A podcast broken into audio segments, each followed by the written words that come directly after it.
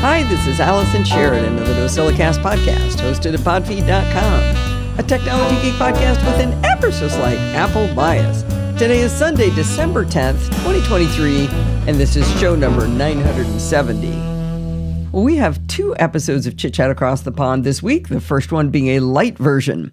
Jason Howell, podcaster and producer for the Twit Network and musician, joins me to talk about what it's like to use an Android phone with a Mac. I live in an Apple centric bubble, as you know, so I was very curious about how he works with these two different operating systems. We talk about his origin story on the Mac and his Android hardware of choice. We talk a lot about how he manages his photos and what messaging is like in this mixed blue bubble, green bubble environment. Jason is great fun and he's introspective, and we had an absolute blast chatting. If you'd like to find out about everything Jason does, go to raygun.fun. He says it rhymes and it's fun. Anyway, you can find Chit Chat Across the Pond Light in your podcatcher of choice, or you can find it under just plain old Chit Chat Across the Pond. As you probably will, would have guessed, the second Chit Chat Across the Pond is another installment of Programming by Stealth with Bart Busschots. In this installment, Bart continues his instructions on learning more about how to use the JQ language to query JSON files. We get into the thick of it as Bart teaches us three important JQ concepts filter chaining, operators, and functions. To get there, we learn about the literal values in JSON and JQ and how only null and false are false. Armed with that information, Bart explains the not function, and once we put all of those concepts together, this ridiculous command will make perfect sense. JQ minus N, true and true, not, that resolves to false. I love that so much. It just, I got such a kick out of that when I first read it in the show notes that I posted my enjoyment of it on Mastodon. And one of the actual developers of the JQ language commented that he was excited to learn that we were covering JQ in programming by stealth. How cool is that? Anyway, the any and all functions are not nearly as silly sounding, but they're equally useful. By the end of the episodes, we can successfully query the Nobel Prize JSON file to show us all of the prizes won by anyone with the surname Curie. We even have three fun challenges at the end of the episode. And I got to tell you, I really am a data nerd because I love this stuff. This is so fun. I can't wait to do the homework. Anyway, you can find Bart's fabulous tutorial show notes for this episode and all of the Programming by Stealth episodes over at pbs.bartificer.net. And you can look for Programming by Stealth in your podcatcher of choice or under Chit Chat Across the Pond.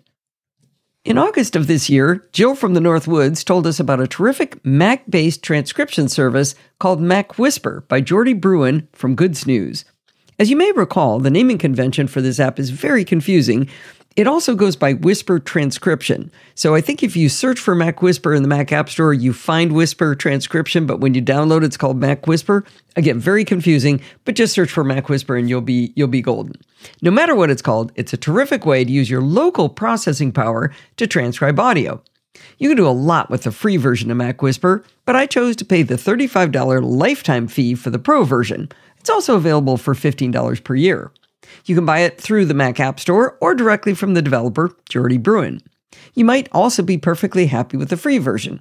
For free, you get the tiny, base, and small transcription models, but with the pro version, you can use the larger models to get better results. I put a link into the show notes to the page where Jordi outlines all of the other features that you get with the free and paid versions of Mac Whisper.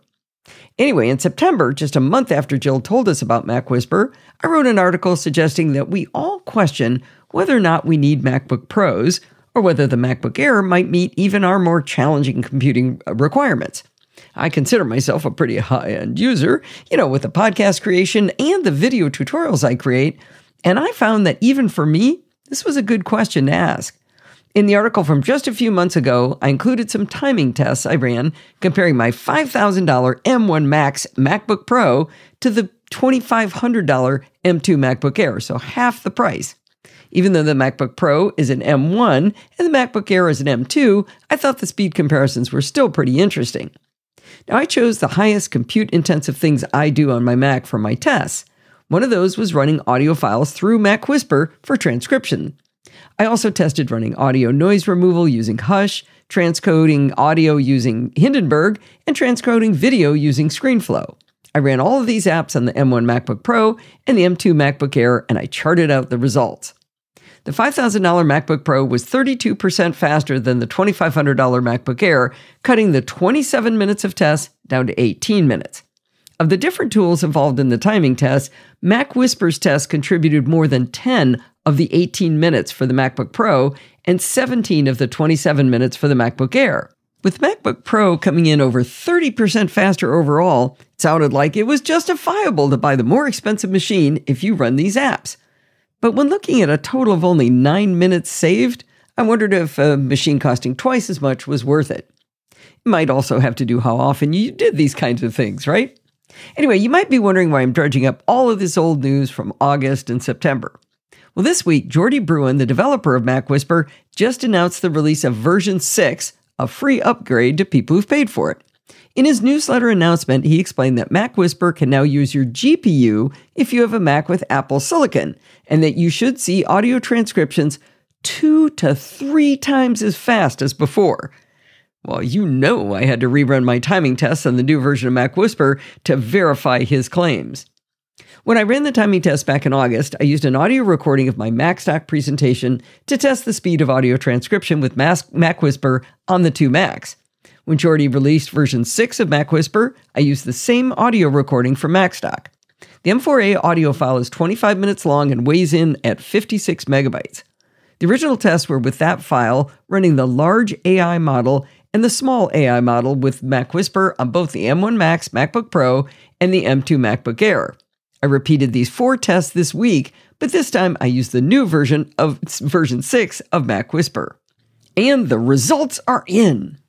The M1 Max MacBook Pro transcription of my audio file using the large AI model went from 511 seconds down to 155 seconds. That's 3.3 times as fast as it was with the older version. that, that's bananas, right?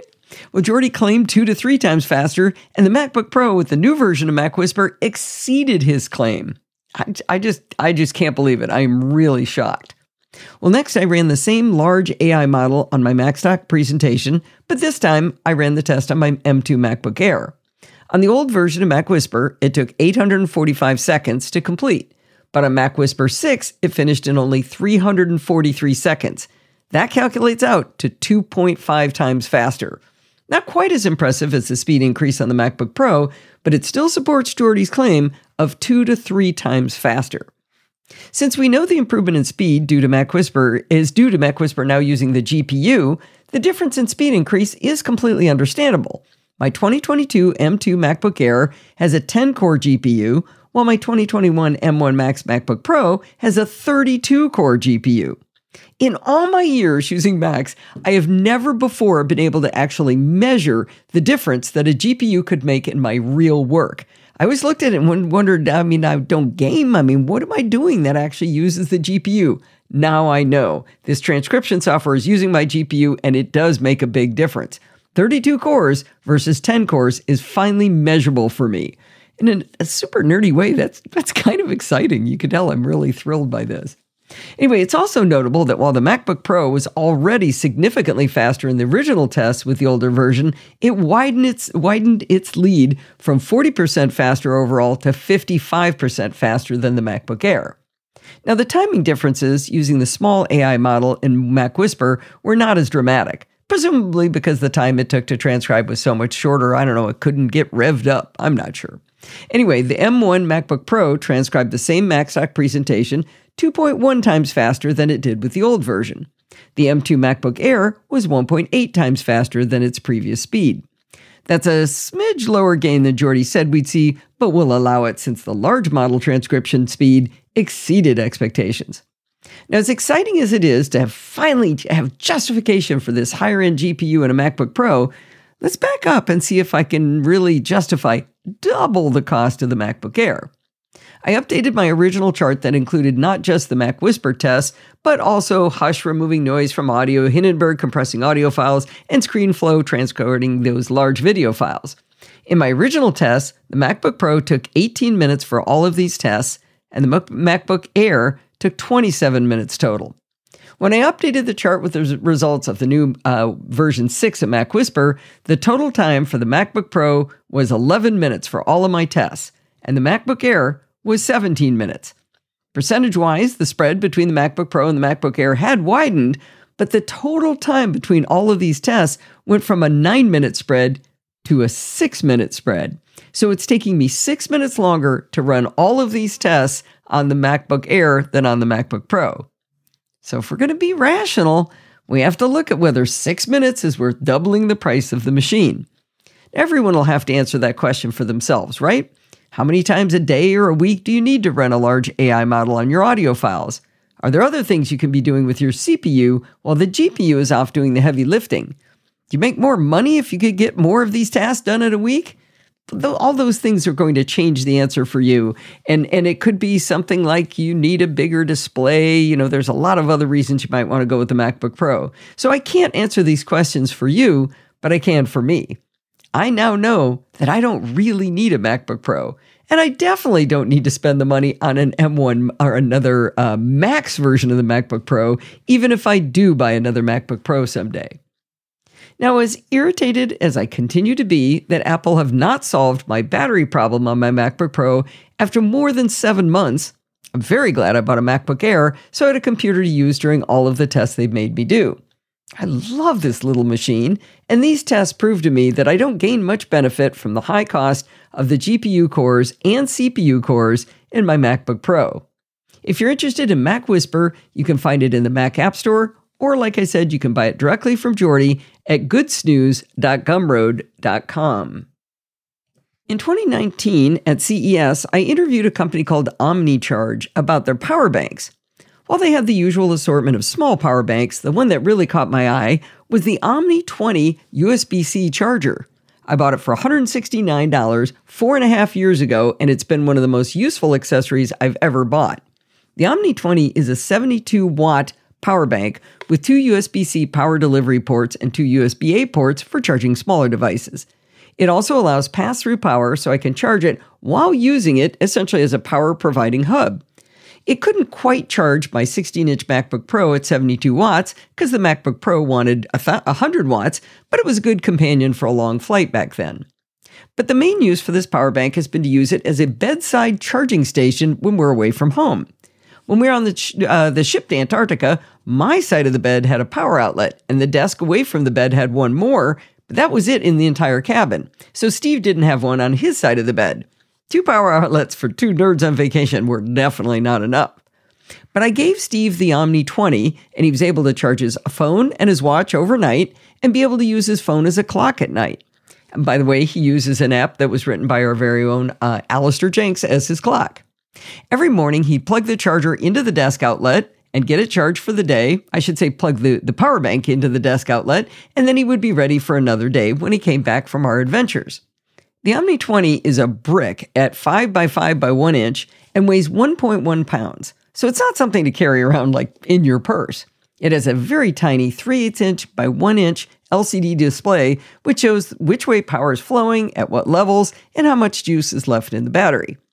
Now, I'm bringing you up to speed on this power bank because I've just bought a replacement for the Omni 20. I didn't need a new power bank, but I wanted a new power bank. I chose the Baseus Blade HD 100 watt, 20,000 milliamp hour power bank for $80 on Amazon. The most important thing about this new power bank is that it fills the exact same need as the Omni 20. It has two USB power delivery ports and two USB A ports also for charging. Like the Omni 20, it charges via USB C and can be used as a pass through power delivery device. Interestingly, both the Omni 20 and the Baseus Blade HD do lose charge while providing power pass through, which I didn't expect. I thought that was a little strange. Anyway, I upgraded to the Baseus Blade HD for a few reasons, and they're all about the form factor. The Baseus Blade HD is 28% smaller in volume, primarily due to how much thinner it is. It's 0.7 inches thick versus 1 inch thick. It also weighs 12% less than the Omni. That's a big advantage for something you're carrying around, but it's even more impressive because the Blade HD is a 100 watt power bank, while the Omni is only 72 watts. Both can charge your laptop, but you're going to get it faster with the 100 watt charger. So for this device, I now have something that's 12% lighter than my previous one and 28% less volume, which is fantastic. But the other reason I wanted to upgrade was for the display. I mentioned that while the Omni 20 had a lot of info on the display, it was wee tiny, and I actually didn't list everything that comes out on that little display. The display on the Blade HD is giant in comparison, taking up about 25% of the face of the power bank. It's much more readable, and even though it seems to provide less information, I feel like it provides more actionable information. For example, the Omni 20 packs in the volts and amps at which it, it's both charging and discharging and includes little symbols for the USB ports through which power is flowing. It tells you its total battery life and it even tells you its temperature in Fahrenheit.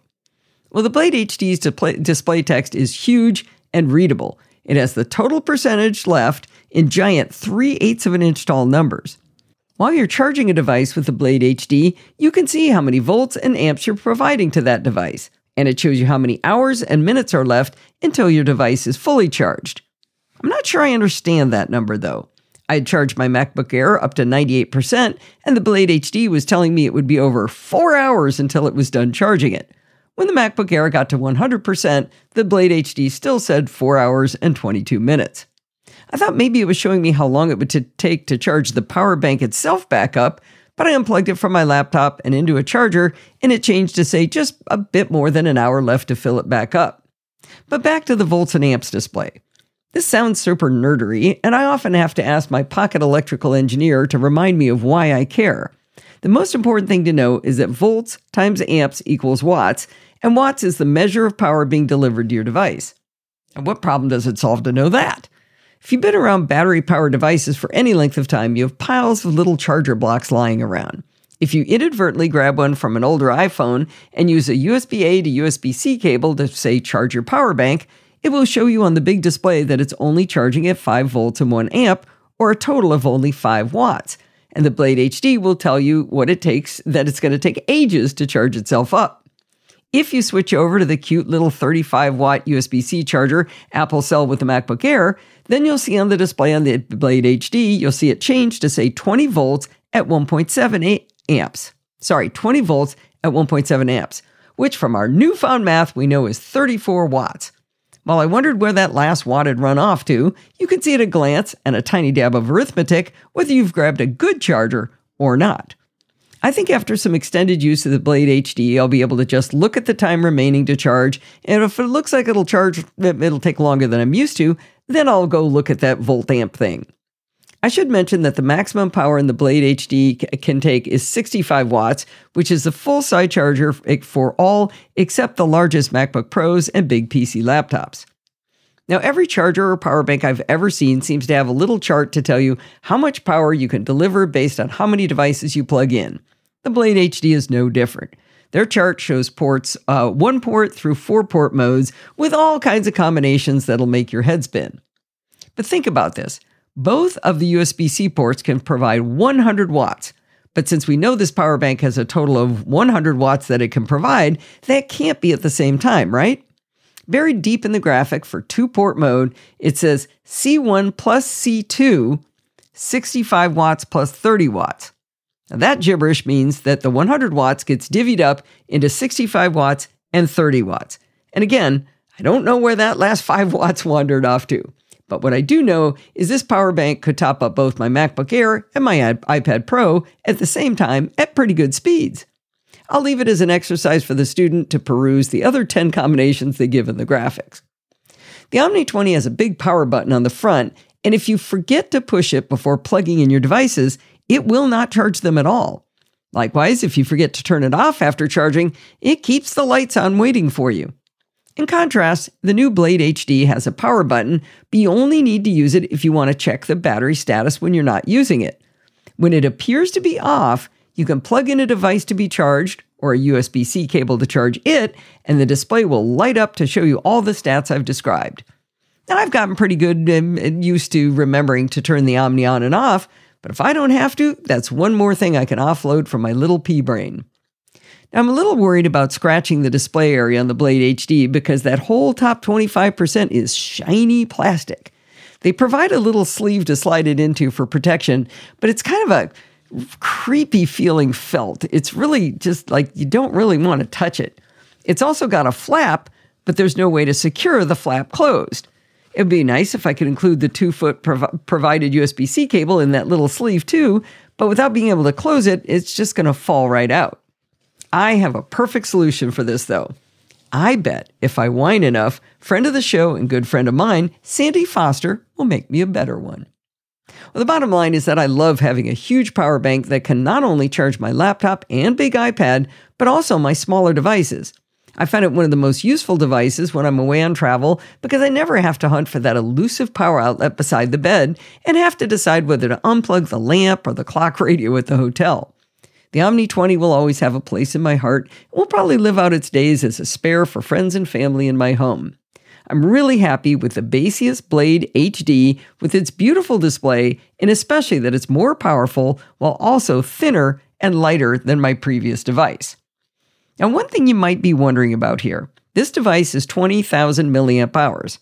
Steve has a battery power bank that's also 20,000 milliamp hours but it's really good at charging a lot of small devices. It's not appropriate to try to charge a MacBook Pro or I'm, I'm, not sure if it could do an iPad or not. But I'm so I'm not dissing those smaller chargers that that you might be saying, well, wait a minute, I've got a twenty thousand milliamp hour uh, battery, and yours is twenty thousand milliamp hours. Why is your why is your, yours better than mine? It's better because I can charge my entire laptop with it. So I wanted to make that clear at the end. Again, I'm super happy with the Baseus Blade HD.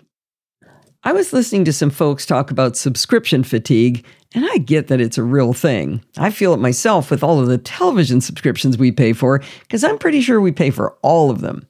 If you're feeling subscription fatigue and that stops you from becoming a patron of the Podfeet podcast through Patreon, boy, do I have a deal for you. For a one time only $100 donation by going to podfeet.com slash PayPal, you can get at least four ad free episodes of the NosillaCast, Chit Chat Across the Pond Light, and Programming by Stealth from now until I stop creating the shows. Yep, it's good for the lifetime of the podcast. Okay, so technically you can get the same offer for a dollar or for nothing at all. But please think about the value you get from the shows and consider making a donation, no matter how small or how large.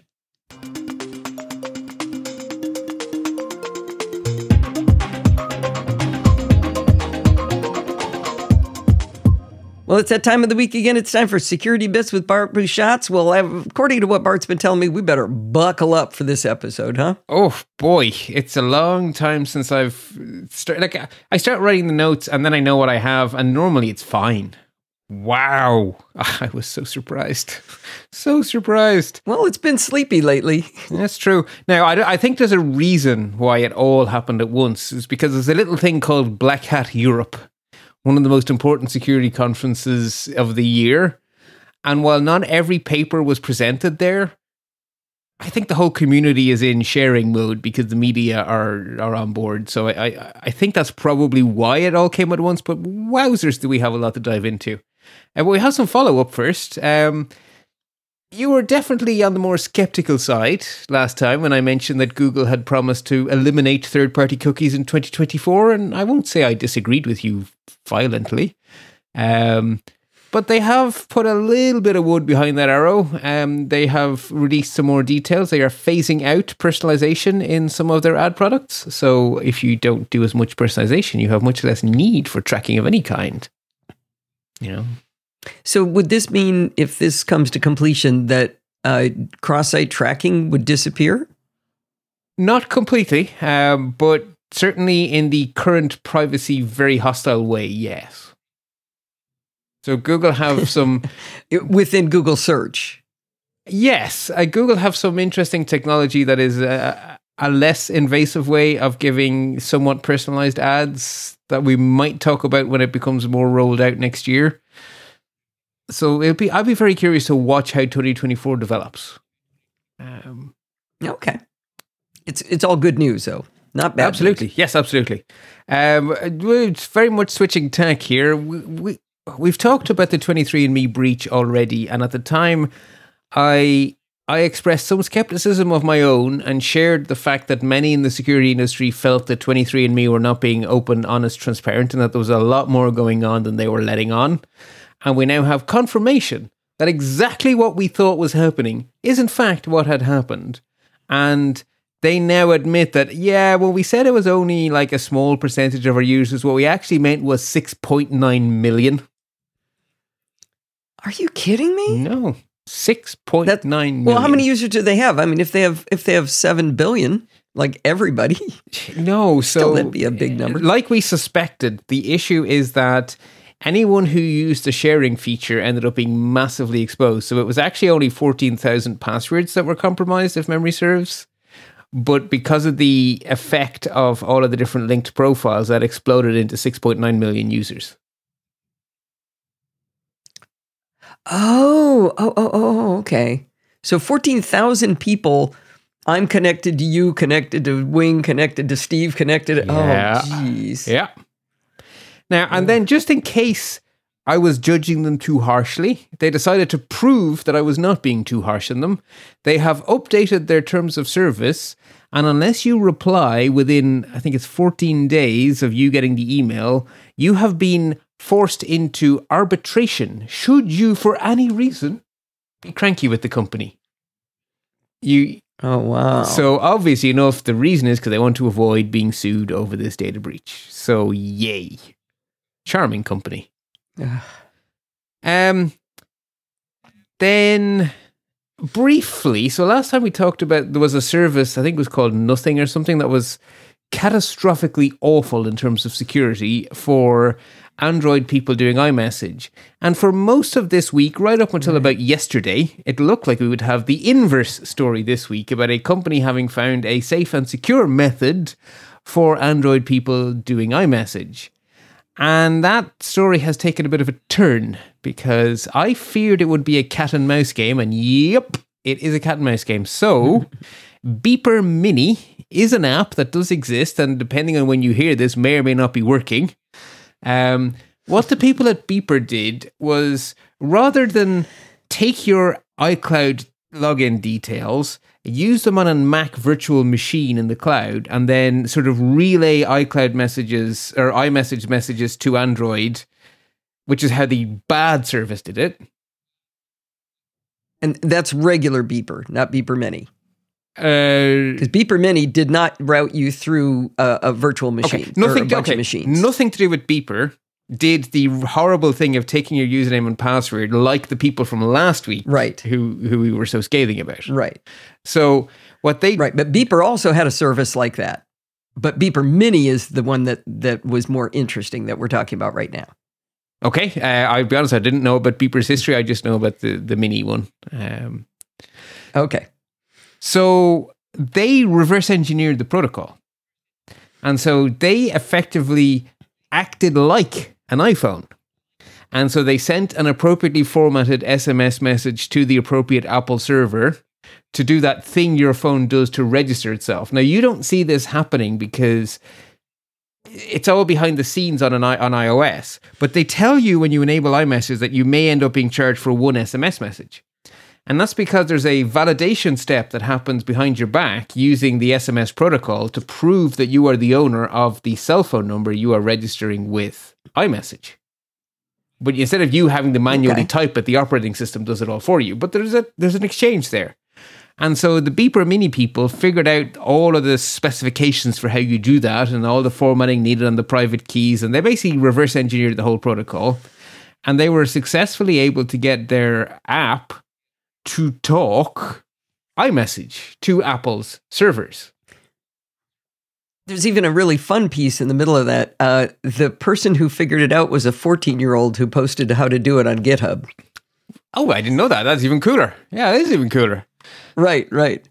So it seemed like the perfect solution. Apple had that out there in their API. Beeper Mini's going to talk to it, allow Android people to talk over iMessage.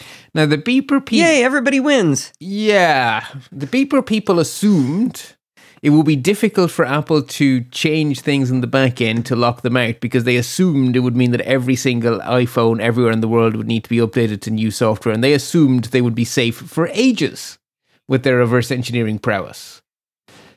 Uh, turns out it took Apple two days to distinguish between the beeper pretend iPhone and a real iPhone. I have no idea how Apple are able to figure out which requests are from actual iPhones and which requests are from Beeper Mini, but something about how the message arrives tells Apple that they're not really Apple devices and Apple block their access.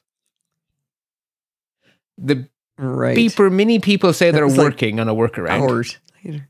Wow, our delay is bad, Allison, because your video is even behind.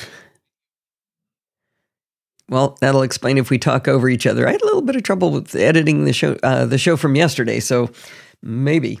Anyway, uh, yeah. So that that cat and mouse didn't last very long at all. No. And initially, we didn't know if it was Apple or if it was just something broke, but Apple have confirmed that, yeah, we blocked it because we considered this to be a security vulnerability because they're reverse engineering our stuff and it opens iPhone users up to being spammed. You know what I would love to see is if Apple sent them whatever it is, the thirty thousand dollars for a bug bounty. I think there's rules Wouldn't that around that. Yeah, yeah, that's not quite how it works. oh, fine, but they could do it just for the comedy. True, true. So yeah, that was the the story of Beeper, not the story I thought I'd be writing in the show notes. Probably a good thing I don't have to go into too much detail on it because what we have instead is our first deep dive is a collection of unpatched vulnerabilities, which are the ones that I hate talking about most because you always make my life very difficult when I have to tell you about these because you make me say, well, okay, what can we do about this? And so I have some advice. Right. But the advice is not patchy, patchy, patch, patch, because what all of these bugs have in common is there ain't none. So, yet. Well, I don't like those. That's what that's what the word light was for, or security bits. We were supposed to be. Yeah. But in this Oh, case, these are kind of. But I guess it's good to know. Be aware. Yeah. So, Okay, what I think fine. the takeaway here is that the reality of our security has changed and we need to remake our judgments. Do we accept the risk and keep living our digital life as we do now? Or do we alter our behavior to take account of this new reality? And I would suggest that for people who are not working in healthcare or somewhere where they have sensitive data that they, they actually may have a legal obligation to protect, or if they are working in an industry with trade secrets that someone would be very interested in knowing how the widget works. Or if they're, you know, doing some sort of activism or lawyering on behalf of someone who someone in power is cranky with, um, let alone, you know, Okay. being a diplomat or something. So those people actually probably need to change their behavior. And our Nosilla castaways, they're probably not diplomats I don't know about. They're unlikely to be world leaders that we don't know about yet, unless Al Gore listens or Well, something. you never know. you never know. We got people from all walks of life here. Yeah, but thinking there might be someone with medical information and stuff, that seems a lot more plausible. So I thought, yeah, okay, we should talk about these things. So, the first off, we have two completely different Bluetooth problems. And the reason I'm making a point of saying there's two is because they broke so close to each other. I think a lot of people think it's the one problem. No, no, we have two whole different sets of Oh. problems. So, the first set of problems has a fancy pants name. It's called Bluffs, B L U F F S. And it is a backronym for something, but really, it, it- it's just called Bluffs. And what makes this one interesting is that it's not a bug in someone's implementation of Bluetooth, it's a problem in the spec. The spec itself mm, I hate those. yeah, the spec itself allows for a, a combination of things that no one had quite thought of, which makes the security so weak it can be brute forced in a matter of a couple of seconds on modern hardware. So it's not completely open, it's just effectively open. And the effect of this whoopsie in terms of the level of security is that someone who's within Bluetooth range, and this is the thankful saving grace with all of these Bluetooth things, is to attack Bluetooth, you have to be close. So, Right. public transport, a conference, those kind of places, airports, they're all risky. But your office, you're fine. Your home, you're fine. Wait. Well, wait a minute. Your office, you could have somebody in the next cubicle over.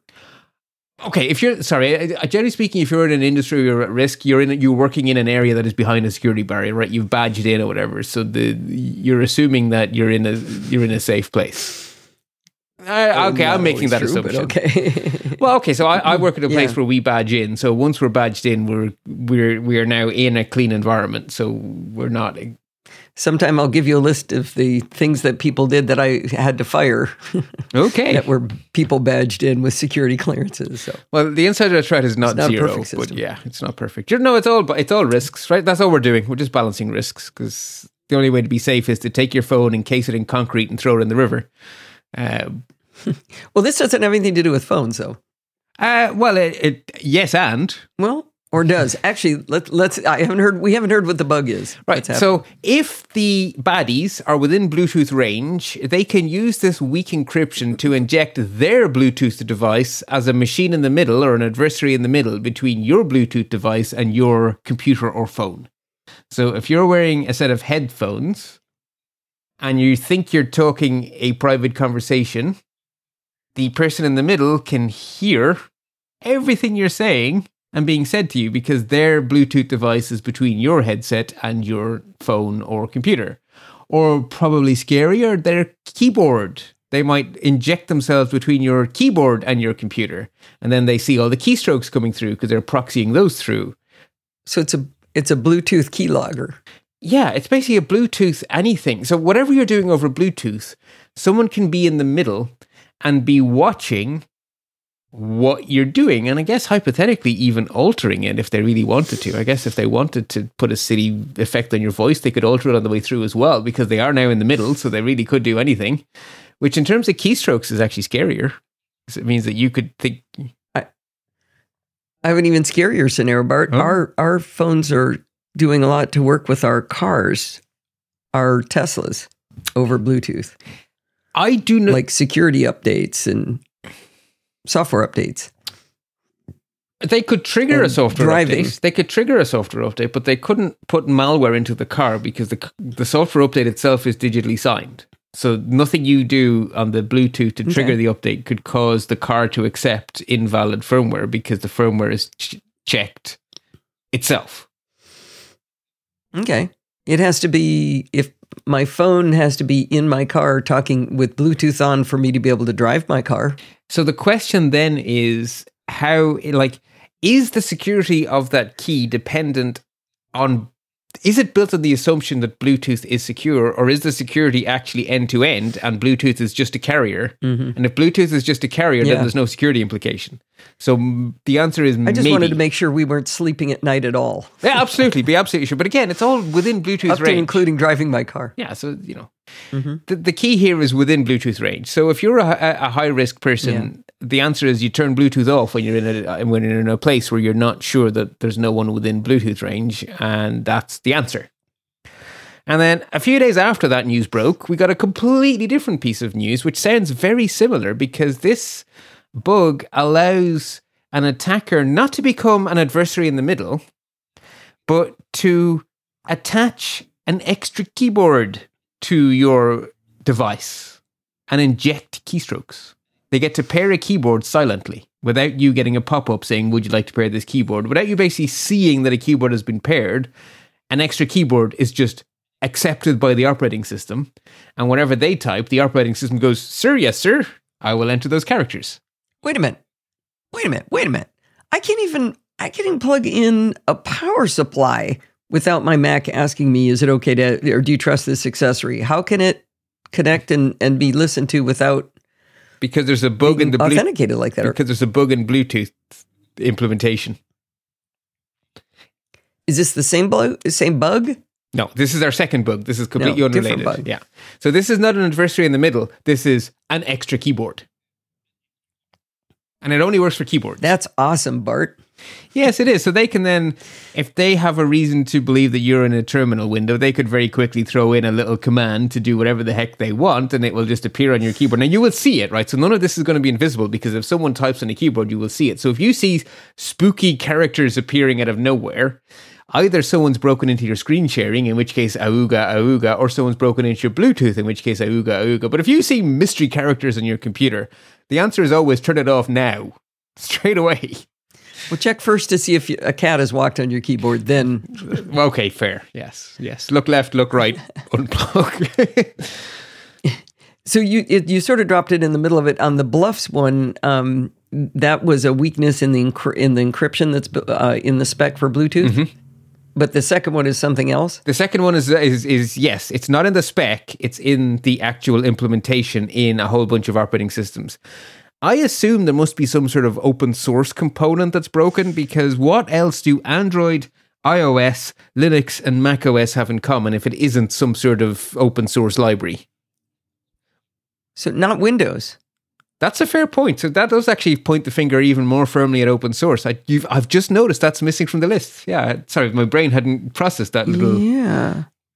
Yeah, uh, the first one, uh, Bluffs, is that on both on That's all of them as well? Universal, not just computers. That is, it's in the Bluetooth spec. So that is okay. everything that has a Bluetooth between version 4.2 and 5.4. And 5.4 is the current, by the way. So that doesn't mean that if it's very, very, very new, it's safe. No, no, no.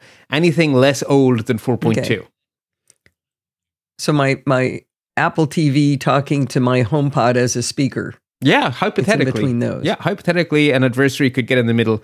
Very little value, but yeah, they could they could inject themselves. Oh, but I totally want to do this to Steve. I'm going to start like singing when he's when he's watching uh, oh CNN and he's broadcasting it to the to the to the HomePod. Uh, uh help oh, me figure out how to do that. Gaslight some in. Yeah, Shh, nobody if, tell him. If you if you inject an extra audio stream, you could have so much fun with people. That's up there with that um, the, the proxy you can inject onto a public Wi-Fi to make every image go upside down. It's just a transparent HTTP oh, proxy that uses that. ImageMagick to only flip the images. So all of the text comes through fine, but the internet goes upside down. It's called the upside down internet. It's it's a very cool way to mess with people. Oh, that's awesome. Yes. You can run on a Raspberry Pi. Okay, so anyway. nothing we can do about it. So again, it's a case of if you see mystery characters, this might be why. But really, if you're an at risk person, don't have Bluetooth on in a place where you're not sure that there's no baddie within, you know, Bluetooth range of you, so say 10 meters or whatever. So separating these two, if we look at the bluffs one, uh, that's for the adversary in the middle. Do the spec has to be updated, and every vendor of ever to use Bluetooth would have to update to that new version? Not quite. They found an interesting workaround. What what the Bluetooth coalition people, the people who manage Bluetooth, what they have said to every vendor is you should do a firmware update to stop using this part of the spec. It won't actually break anything because it's a part of the spec no one really needed. That's why we never discovered it was so broken. Oh. So the answer is that your iPhone. I thought you said it was encryption. It downgrades it causes a downgrade attack that allows the baddies to jump themselves into the middle between the two devices. It's about the negotiation. Like when you set up an encrypted discussion, okay. there is a negotiation that happens to agree the protocol, right? Because everything that does encryption these days can negotiate the protocol because otherwise you could have everything would have to be on exactly the same set of cipher suites and stuff. So there's always a negotiation to set up encryption. And this negotiation allows a really, really, really, really bad negotiation to be possible. So if you get rid of the feature, okay. you can make you can make it so that the negotiation can never give this answer. Okay. Okay. So but that does still mean everybody has to comment out or whatever it's necessary. For want of a better term, yeah, from sure. the Bluetooth spec on every on every single device that uses Bluetooth everywhere Yes and no. Okay. Yes and no, right? Because in order for a negotiation to work, both parties have to agree. So if your phone stops accepting that part of the spec, it doesn't matter that the cheap Bluetooth headset you bought five years ago will never get the update because your phone has decided it will never negotiate that. Therefore, the it, right the chain is broken. So if Apple update iOS okay. and Google update Android, and Apple update Mac OS and tvOS, then actually that's probably fine because as long as one of the two parties in the negotiation, one of the pair, oh, okay, okay, so it's not doom, doom, doom, but yeah, at the moment, turn off Bluetooth if you're not sure you're safe. Now, the next one okay. is one of those rare ones where we Mac people get to be smug because this time it's not us. It is a problem with many, many, many implementations of UEFI, which is the follow up to BIOS. So the Apple were first to UEFI compared to the PC industry that stuck around with icky, icky BIOS for years and years and years. But the PC industry has now This moved is on. to- firmware, right? yeah, this is basically the thing that helps your motherboard to boot. It's the it's it's the operating system of your motherboard before it even knows what a hard drive is. And it needs that operating Okay. system to Okay. find your operating system and then boot from there. And one of the things you can do with UEFI is put up a pretty logo while your machine boots, right? Apple put up the Apple logo, and nowadays Dell machines put up the pretty Dell logo.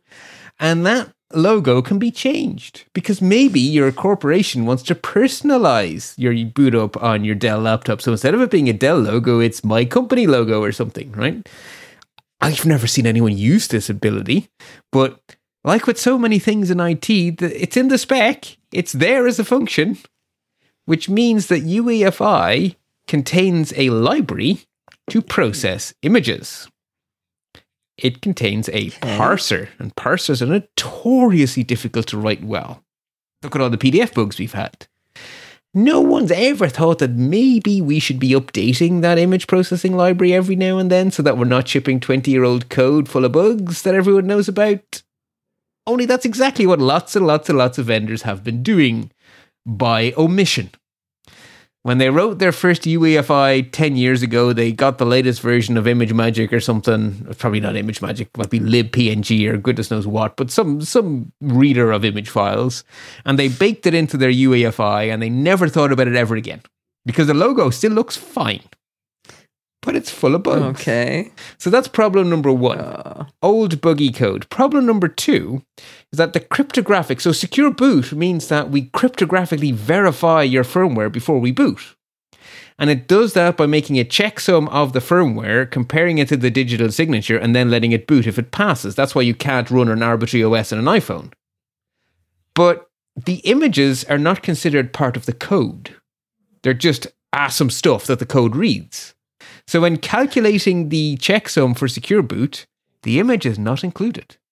So the buggy code passes secure ah. boot, loads the hacked image, and is then taken over. So it is an unremovable, permanent, oh, pre boot malware.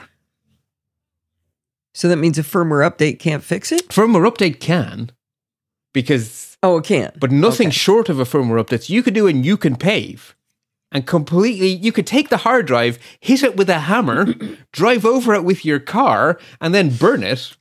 Stick it in a new hard drive and you're hacked again within seconds because the problem has happened before the machine boots. It's in the fir- it's in the UEFI. Wow.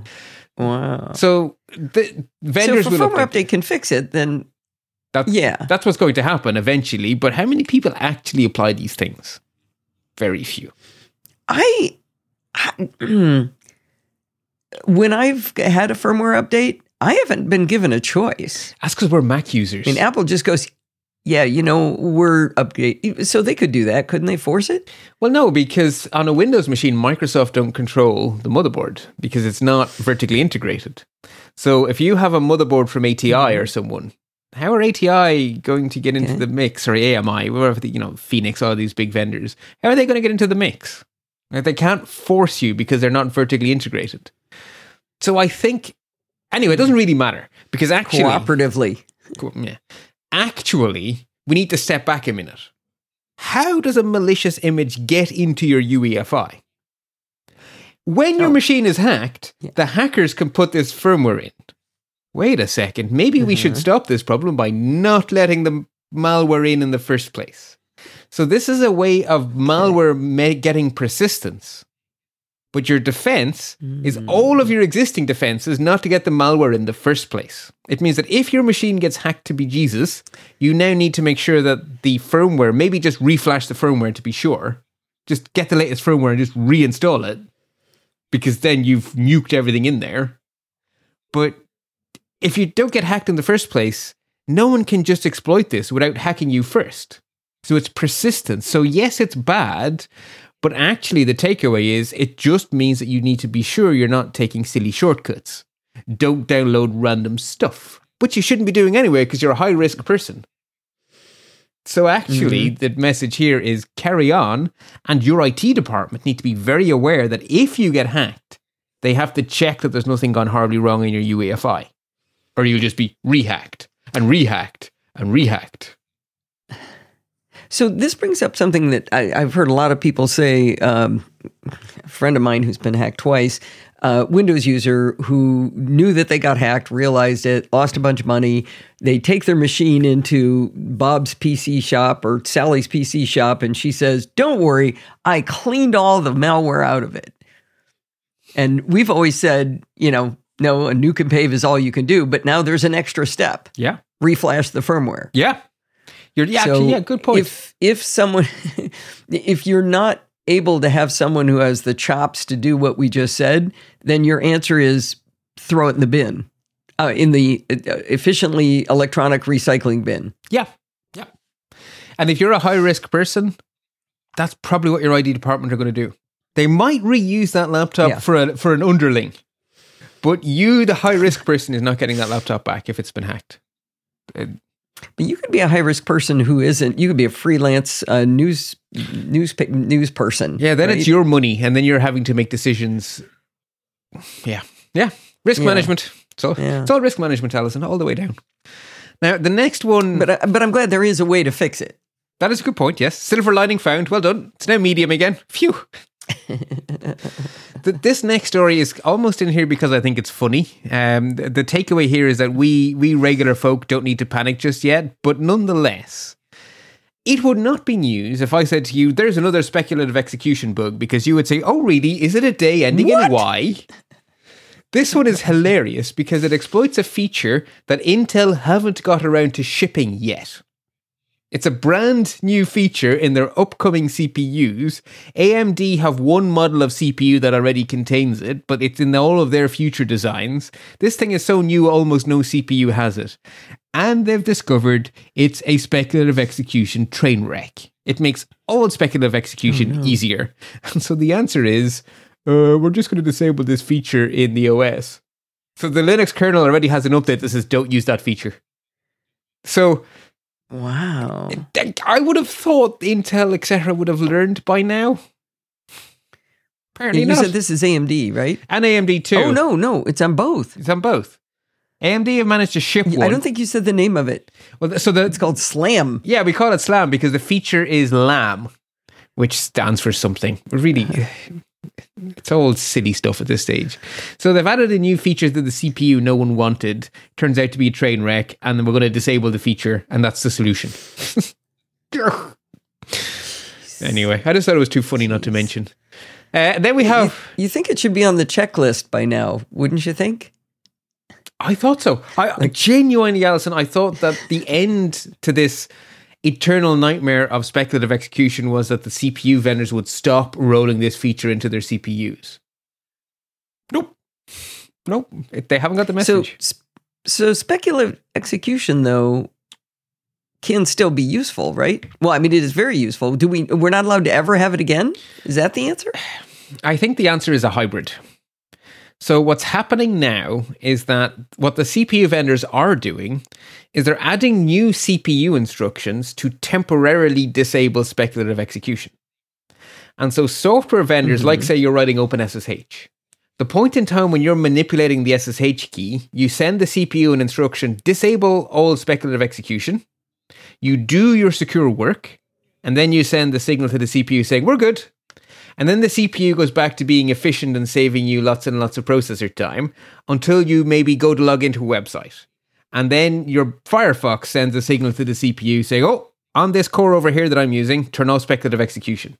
It does its thing and then speculative execution goes back on. So this isn't, the, in fact, this isn't even the whole CPU, okay. right? Because our CPUs are multi core.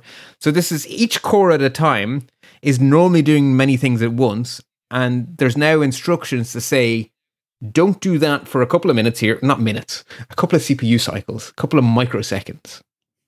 Let me do the secure thing. Okay. And now go back to your risky behavior that saves lots and lots of CPU cycles. So that is actually what's happening. Got it. Yeah. Okay. The, so we're having our cake and eating it in the sense that we do get optimization and we get security. But the problem is we now have added a workload onto software developers to remember to issue the low level commands to the CPU to say go into secure mode. So it's a new avenue for vulnerabilities if they forget. Swings and roundabouts. Swings and roundabouts.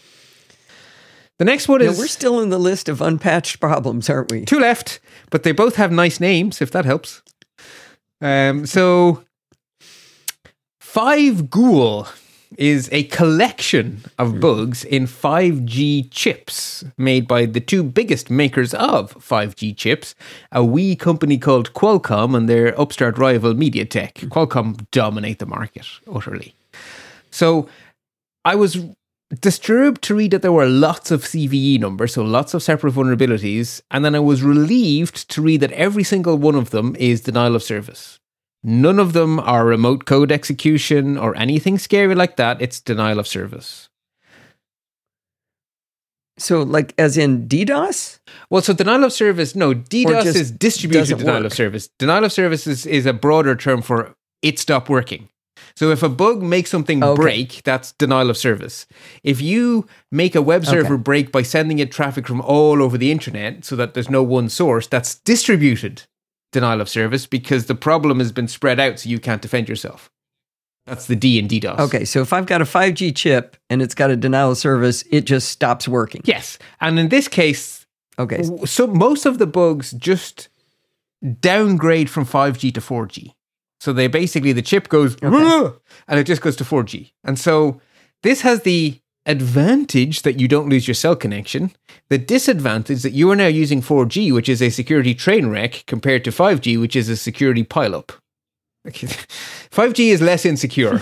yeah, 5G isn't great, but it's I didn't know 4G was insecure. Oh yeah, Uh, when people talk about the cellular network is not safe, they mean 3G, 4G, GSM. 5G is less bad because they've Okay. retired some of the protocols that were written in the 80s. But there's a, the problem is there's a lot of backwards compatibility. Bad back. Anyway, so one of the reasons you might use this was if you were going after, say, the the pre- actually this actually happened. The Chancellor of Germany, her phone was hacked. So if you're going after the new Chancellor of Germany, who's not female anymore, you could trick their phone into 4G, which would make your job of attacking them easier because they've now gone to a less secure network. Oh, So that's one way it's it's harmful. Okay. The other one of the other vulnerabilities is a little bit more annoying. It basically makes the chip lose its mind so completely that the only fix is to reboot your phone. So you basically just the entire cellular chip just goes "Bleh!" and your phone stops being a cell phone and just becomes a Wi-Fi device. Because it's not just that it can't use 5G, it just so how does one get this bu- this uh, exploited? unfortunately you just need to be connected to the cellular network. So uh, all 5G chips from these two companies, you can just be knocked. Your phone stop working. Correct. Until there is new firmware. Don't tell us about these things. What, we can't do anything about this. Well, you kind of can. You can reboot your phone if you're going to lose 5G because the most likely way this is going to affect a Nosilla castaway is a prankster of some sort. You know, the way we have these things where if you're on an internet game and someone's winning too much, you knock them off the internet. Well, this is a new mechanism for knocking them off the internet. And so if your phone suddenly loses oh. internet connectivity, give it a reboot. But I think really the bigger thing is we are going to get firmware updates for all of our phones soon. Now, for those of us in iOS land, we're not going to have a choice and we won't even know that it is a firmware update. It's just going to be a software update from Apple. We'll get a red badge and we'll do it. But people in Android land should be on the lookout for firmware updates from their vendor of choice and should apply them because it's kind of important that your cell phone talk to the cellular network. I wonder whether firmware updates will come to phones that are not supported by Android anymore. Of course they won't. Well, it's up to the You vendor. shake your head. People can't hear that, Bart. yeah, I figured Bart's you answering me by shaking his head. I, I figured you would fill in for me. Yeah, it- it- it's up to the vendor. They could hypothetically decide that even though we've stopped doing updates, we'll do one for this. I'm not sure I'd hold my breath. In fact, I'm quite sure I won't was hold my holding my breath, breath. is actually what I mean. right. Last bug AutoSpill. Password managers in Android that use the official Android API for password managers are all vulnerable to leaking the password to a malicious app. So here's where we immediately jump to the silver lining here. If your Android phone is hacked, then the hackers can use Autospill to steal passwords as they autocomplete by your password manager. They can't read all of your vault, but they can sniff a password that gets revealed as the malicious app is watching. This is to do with a bug in Android's operating systems APIs. So Android can fix this, and Google will almost certainly do that and push a software update. But of course, if you're on one of those Android phones that never gets an update, then you really should stop using password managers until this is fixed. Or don't let malware onto your phone. So, is this only affecting like the built-in password manager of Android, or is it uh, the real password manager companies? It's it's every real password manager company that uses the official API, which ironically means Google's password manager isn't affected because it doesn't use the Google API. I have no idea why they don't use their own API, but they don't. So 1Password. But what about one pa- password? No, 1Password, top of the list, LastPass, KeePass. Yes. Now, 1Password have oh. said we are redu- we are deploying our own mitigation that will protect our users even before Google fix the API. So they're saying, give us a couple of okay. days. We're, we're on this. We're actively working on a mitigation on our mm-hmm. end, so we can work around the problem now that we know about it. So that's actually 1Password is going to get a fix before Android does, which is probably for the best, given how difficult it is to get Android phones patched. And LastPass, bless their cotton socks, have also said they're on it. In fact, everyone who the uh, BleepingComputer uh, journalists reached out to, they all answered to say, "Yeah, we're going to do a mitigation. We're on it." So this is probably going to get fixed quickly. So I think the really big takeaway for our listeners is when 1Password on Android offers you an update, yes, yes, yes, yes, yes, yes, ASAP. right. And I would suggest if they offered it to you on iOS, you should just say yes to that one too. Fair. Yeah, to be honest, whether yeah. it has anything to do with this. True. Although to be honest, they very rarely have security issues on the Android on the iOS updates. They're usually my app crashes less and my app is nicer. But hey, I like it when my mm-hmm. app crashes less and my app is nicer. Features are fun. Right. Whew. So, Bart, you know, uh, Dr. Gary prides herself on calling herself the uh, crusher of dreams, but I think you're you're coming in a close second here. I'm just I'm just a messenger. I'm just a messenger. Remember, for all of these, there are if you if you decide to take the risk, you're probably fine. There's very there's nothing on that list today that is likely to affect a typical person today. If that ever changes, I will let you know that regular folk need to be careful. But people who are not regular folk need to be a little more careful, and everyone needs to patch everything ASAP. So it's not quite doom and gloom. It's not happy. Okay. Not completely doom and gloom. Okay. Now, this the second deep dive is the one I was expecting to be spending the day on. So you guys in the states have a wonderful, wonderfully rare thing: a politician who's good at technology in the form of Senator Ron Wyden. If there was an award for most commonly praised politician in these show notes, Senator Wyden would win because he is very on the ball, and I have yet to see him do something stupid when it comes to technology. No idea what else he gets up to because I don't care. He's not my politician. But when it comes to technology and the law, he's fighting the good fight often and continuously. And he very cleverly discovered he became aware of a classified program which none of the tech companies were allowed to tell us, the regular folk, about because they were under a gag order because it was technically secret. But he wrote an open letter, which means it's not a secret anymore. So now Apple and Google have been able to tell us actually.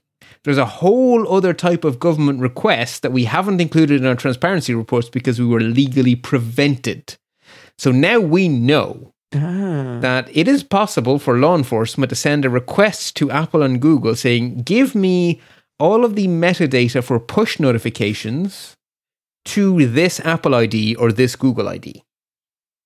And the biggest reason they want this is because it de anonymizes anonymous services.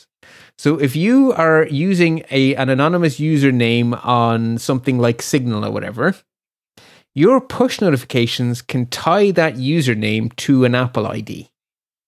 Which means you have suddenly, despite the fact that you're using an amazingly secure app, the push notification has outed you and connected the dots.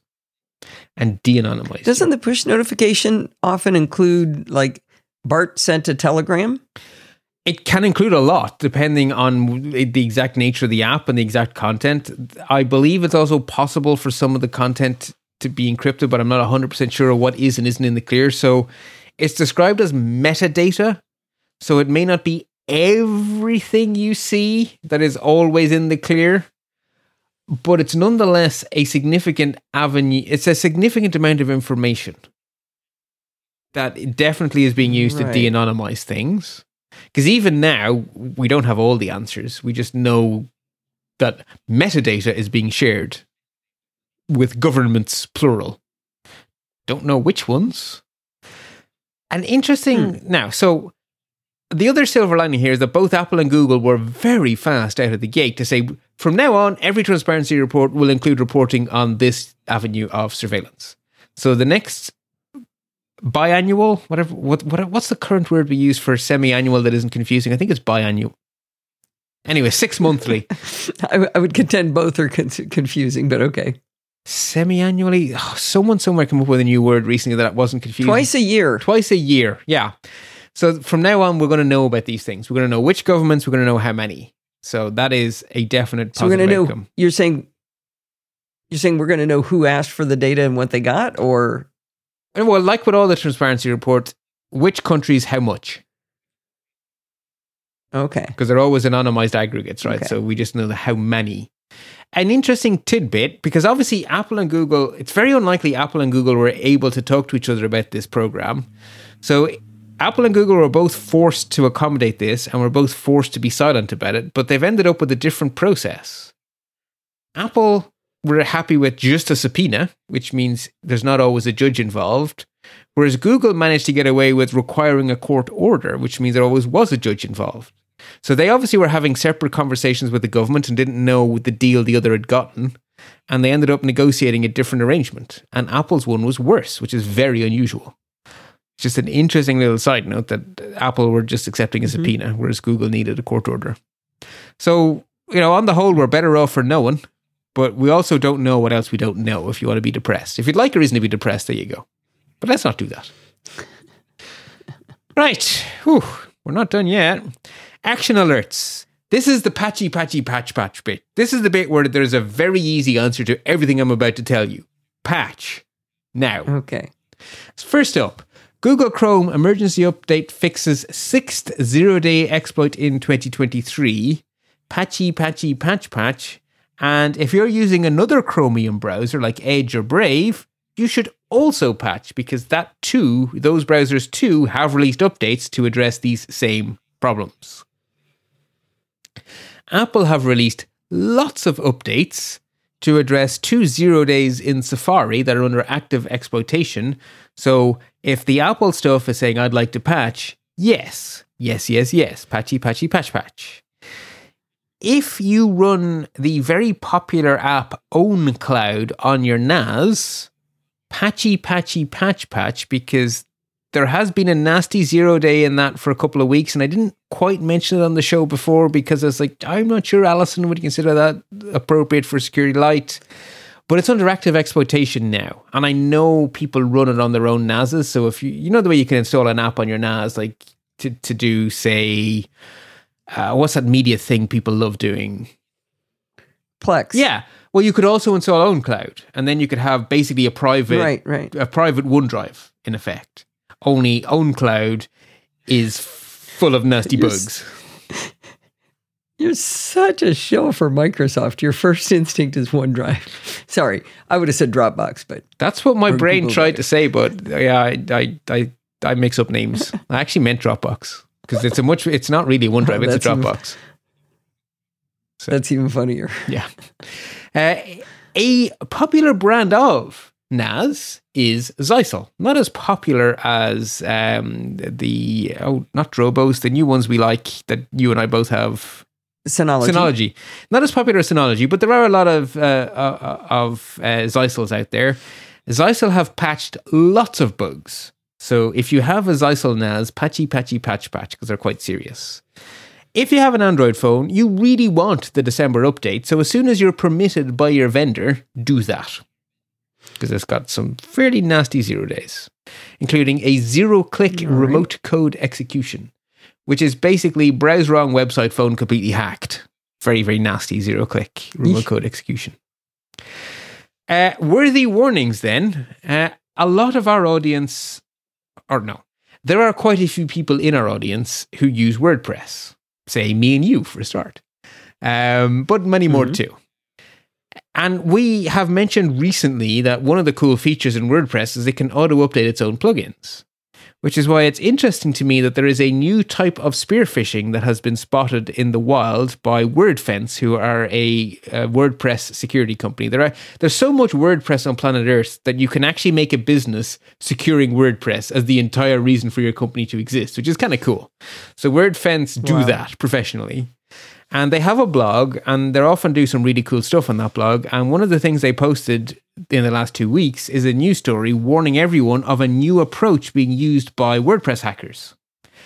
They are sending out fake emails pretending to be from WordPress security, or the WordPress security team is actually the wording in the fake email, telling you that you have a vulnerable plugin on your WordPress site and you should patch yourself straight away. And here's a download link. Three prizes for guessing what that download link is. And the answer is not a fix to your problems. The answer is a plugin with a back door. So you will hack yourself if you do this.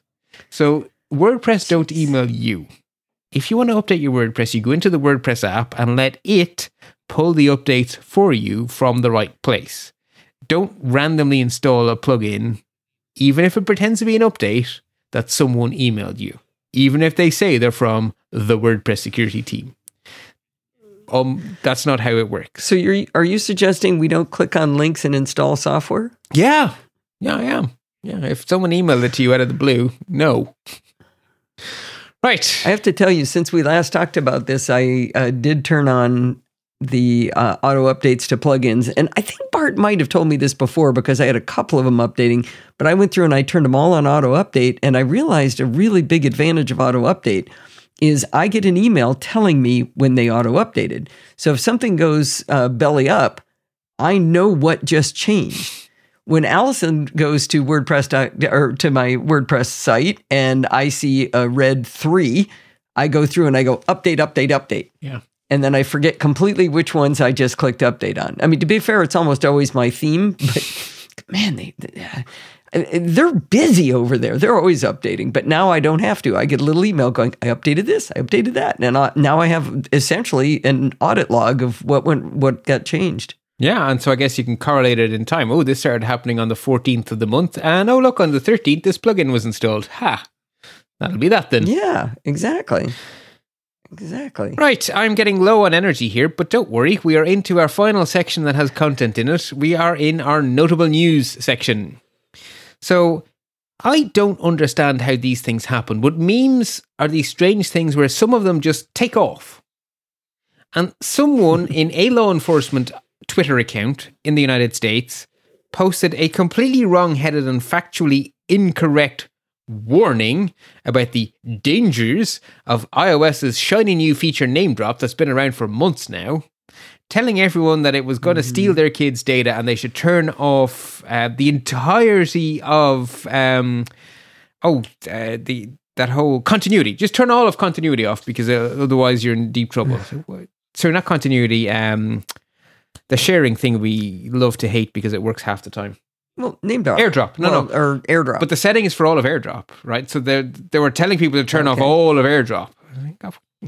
Anyway, it's just wrong. Like someone walking by you on the street can't just magically through NameDrop steal your stuff. Apple implemented the feature really well.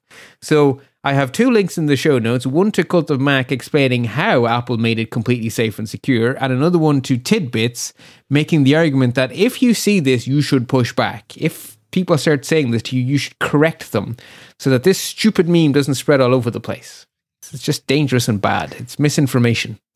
Stop it. It's fine. This is yeah, like you say, this is amazing how far-reaching that news or the uh, it was a police department, Yeah. I think, to start with, and it just spread like wildfire. But as fast as it was coming out, I was seeing companies saying, "No, no, no, no, no, no, no, no, no, no, no."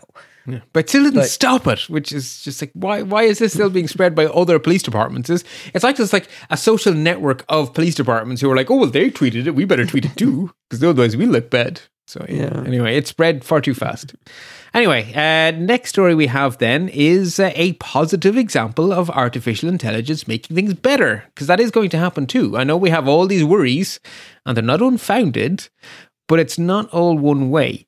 So, phishing is about fooling humans. It's not about fooling computers, it's about fooling humans.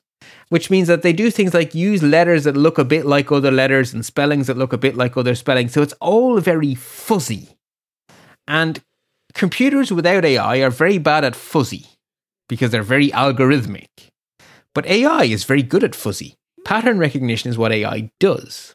So Google have reinvented the back end of Gmail so that its spam detection is now using an AI which looks at email like a human and recognizes all of those tricks we humans fall for because it's doing the same sort of fuzzy looking at things. So the end result is that people using Gmail should end up with way better spam filtering because the spam filter is now looking at it in an analogous way to how humans look at it. So it's just going to be way more effective. Oh, excellent, Hmm. excellent. I, I heard uh, Tom Merritt talking about this, and and I don't know why this just never occurred to me. He said, "You ever wonder why the um, s- spam has misspelled words in it? It's because that gets it past the spam filters." Yeah. Which I thought was fascinating because I or that's one of the things they can do, but I just uh, had no idea that's one of the reasons they do that. Yeah, and the other one is what we call homoglyphs, which is letters that look like other letters. So you have Cyrillic letters that are different code points in terms of UTF-8, but for all the world, it looks like an I to me, the human. And so the computer is completely fooled, Right, right. but me, the human, is not. And that, that's another trick they love doing. So anyway, this is just a much better approach. Don't do it the computer way, do it the human way. Um, Yeah, yeah, I like it. related story uh, the US, the UK, and frankly, 14 other countries who I couldn't be bothered listing have created a set of development guidelines to help secure AI. A lot of people got all cranky because this isn't the answer to life, the universe, and everything. It's like, we went from zero to this. This isn't perfect, therefore we should be cranky about it. And my thinking was, we went from zero to this. Yay. now do the next thing, and the next thing, and the next thing. So, you know, yes, they're multinational. Yes, they're guidelines, but heck, you know, responsible companies have something to work with now they didn't a week ago. So, yay. Now just keep doing better. So, anyway. There you go. And then finally, I get to wrap up on two good news stories about Meta. How's that for an unexpected ending to this show? Yeah, I know. What? So, first up, WhatsApp has developed a new feature where you can lock your secret chats with a separate code to your phone's code. So, in that typical scenario where your phone is hmm. unlocked and you hand it to a friend to go look at your photos and they go, haha, I should go look at all of their secret messages. When they go into WhatsApp, if you have set things up, they, there can be messages they can't see. And to see them, they would need to know a secret code that you would know and they wouldn't. And what's really cool is you type the code into the search box. And when you type the magic word into the search box, it unlocks the secret oh. messages. So it's not even that there's a giant big locked message for the people to be all tempted by. It's like obfuscated and hidden, and then you enter the secret code into the search box and magic happens. I think it's cool. Makes you feel like a spy. Oh, that is nifty. So I thought it was cool. And then part of me was like, wait a second, I thought this had happened years ago. But although Facebook Messenger has supported optional end to end encryption, now it's on by default. And the tyranny of the default means that all of a sudden, a lot more of the internet has just gone end to end encrypted. So well done at long last, Meta. Facebook messages are now default end to end encrypted for one to one messages. That's a miracle. Yeah. Now, palate cleansing. I um I actually so I put my palate cleanser in the show notes and I sent Allison a message. I probably wasn't clear enough on to say, please pop yours in. No. I never saw that. Yeah, I sent you a great one, Yeah, but I, took it out of my brain as soon as I barfed it into yours. yeah, and it seems to have I'll missed. do, I'll do a search. seemed to have missed my brain because it didn't end up in my in my uh, pocket app, which meant that when I went to look for it, I was like, oh poop, there should be one and I don't have it. Anyway, I'll vamp. I found it. okay, I found it. Do you want to go first since you have it right Okay, there? go ahead. No, you go. You go first. Okay. you go first. So, the Nosilla castaways are a wonderful bunch of people. Like Allison says, you're our people. Uh, but like us, a lot of you love learning. And so, the most recent episode of the Compiler podcast was just so up our ballpark. It's basically a whole bunch of advice for how to continue to learn forever and some good techniques for doing it and being successful at it. So, I figured that sounds like something our listeners would listen to. So, link in show notes. And over to you, Allison. I love it. I love it. Okay, so the thing I found was just this is just so spectacular. On um, TikTok, somebody posted a video of a 1984 Radio Shack commercial, and it's showing how they've now got this this cell phone in the car, and it's great because the little girl asks her mommy, "Can she call daddy on the cell phone?" And it's that giant brick that you've seen in the old movies and everything. But then they talk about a fully portable version, and it's only twenty five hundred dollars. well, I ran cost of money on that from t- to twenty twenty three dollars. Twenty twenty three dollars. That would be seven thousand four hundred dollars for a cell phone. I think you could buy a car for that, let alone a car phone. Well, I bought a car right around that time for twenty eight hundred dollars, so you could buy like three cars for that. I was just gonna say, my f- yeah, no, my my my my old Fiesta that was my first ever car cost significantly less than seven thousand euro. Significantly less. Yeah, I mean that is just that is just amazing, and it, it's just a delightful commercial to watch because you know it's just everything that's beautiful about that time period.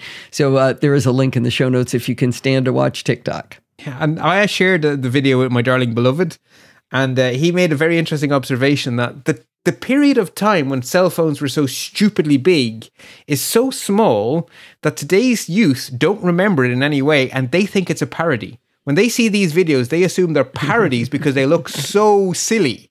But I was like, no, that was real. My my dad's first cell phone had a handle because it was the size of a briefcase. And you carried it out of the car like a briefcase, and you put it down, opened it up, and picked up the handset to talk. You know what's funny is they still know what phones look like. Like if you hand uh, my granddaughter, who's three years old, you hand her a uh, you know a play telephone, she knows to pick it up and hold it to her ear. But they look at this and they don't know what it is. Yeah, I guess cartoons or something. It must be must be something that gets it into everyone's memory. But yeah, the the time period of these stupidly large portable with every air quote imaginable phones is so short that we don't remember it, which is kind of cool. We do have a family video that I cannot share, uh, but it is one of the funniest things I've ever seen. It's uh, Forbes when he was uh, uh, not quite two years old, and he's unfortunately butt naked, which is why you can't watch the photo. But he has picked up the remote control for the bidet. And he's holding it to his ear, and he doesn't he doesn't know how to, to talk very well yet. And so he's just going, he's going, Mommy, Daddy, Mommy, Daddy, Dodger, Mommy, Daddy. Okay, bye bye. He waves at the phone and he hangs it up. Oh, they do absorb everything. But that they? looked like a cell phone to him. yeah, You know? Yeah, they absorb everything. That's wonderful. That's really wonderful. really. Right. All right. I think our palates are cleansed. That was very good, actually. That was the perfect antidote to that that security bit's worth of news. That's not a security bit. That's much bigger. Anyway, the message is always the same. Until next time, stay patched so you stay secure. Well, that's going to wind us up for this week. Did you know you can email me at allison at podfeet.com anytime you like? If you have a question or a suggestion, just send it on over. You can also follow me over on Mastodon, where I'm having a great time at podfeet at chaos.social. Remember, everything good starts with podfeet.com. If you want to join in the conversation, you can join our Slack community at podfeet.com slash Slack, where you can talk to me and all of the other lovely Nosilla castaways. You can support the show at podfeet.com slash Patreon, or if you have subscription fatigue, remember you can send a million dollars in a one-time donation at podfeet.com slash PayPal.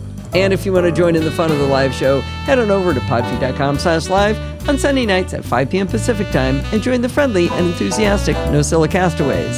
Thanks for listening and stay subscribed.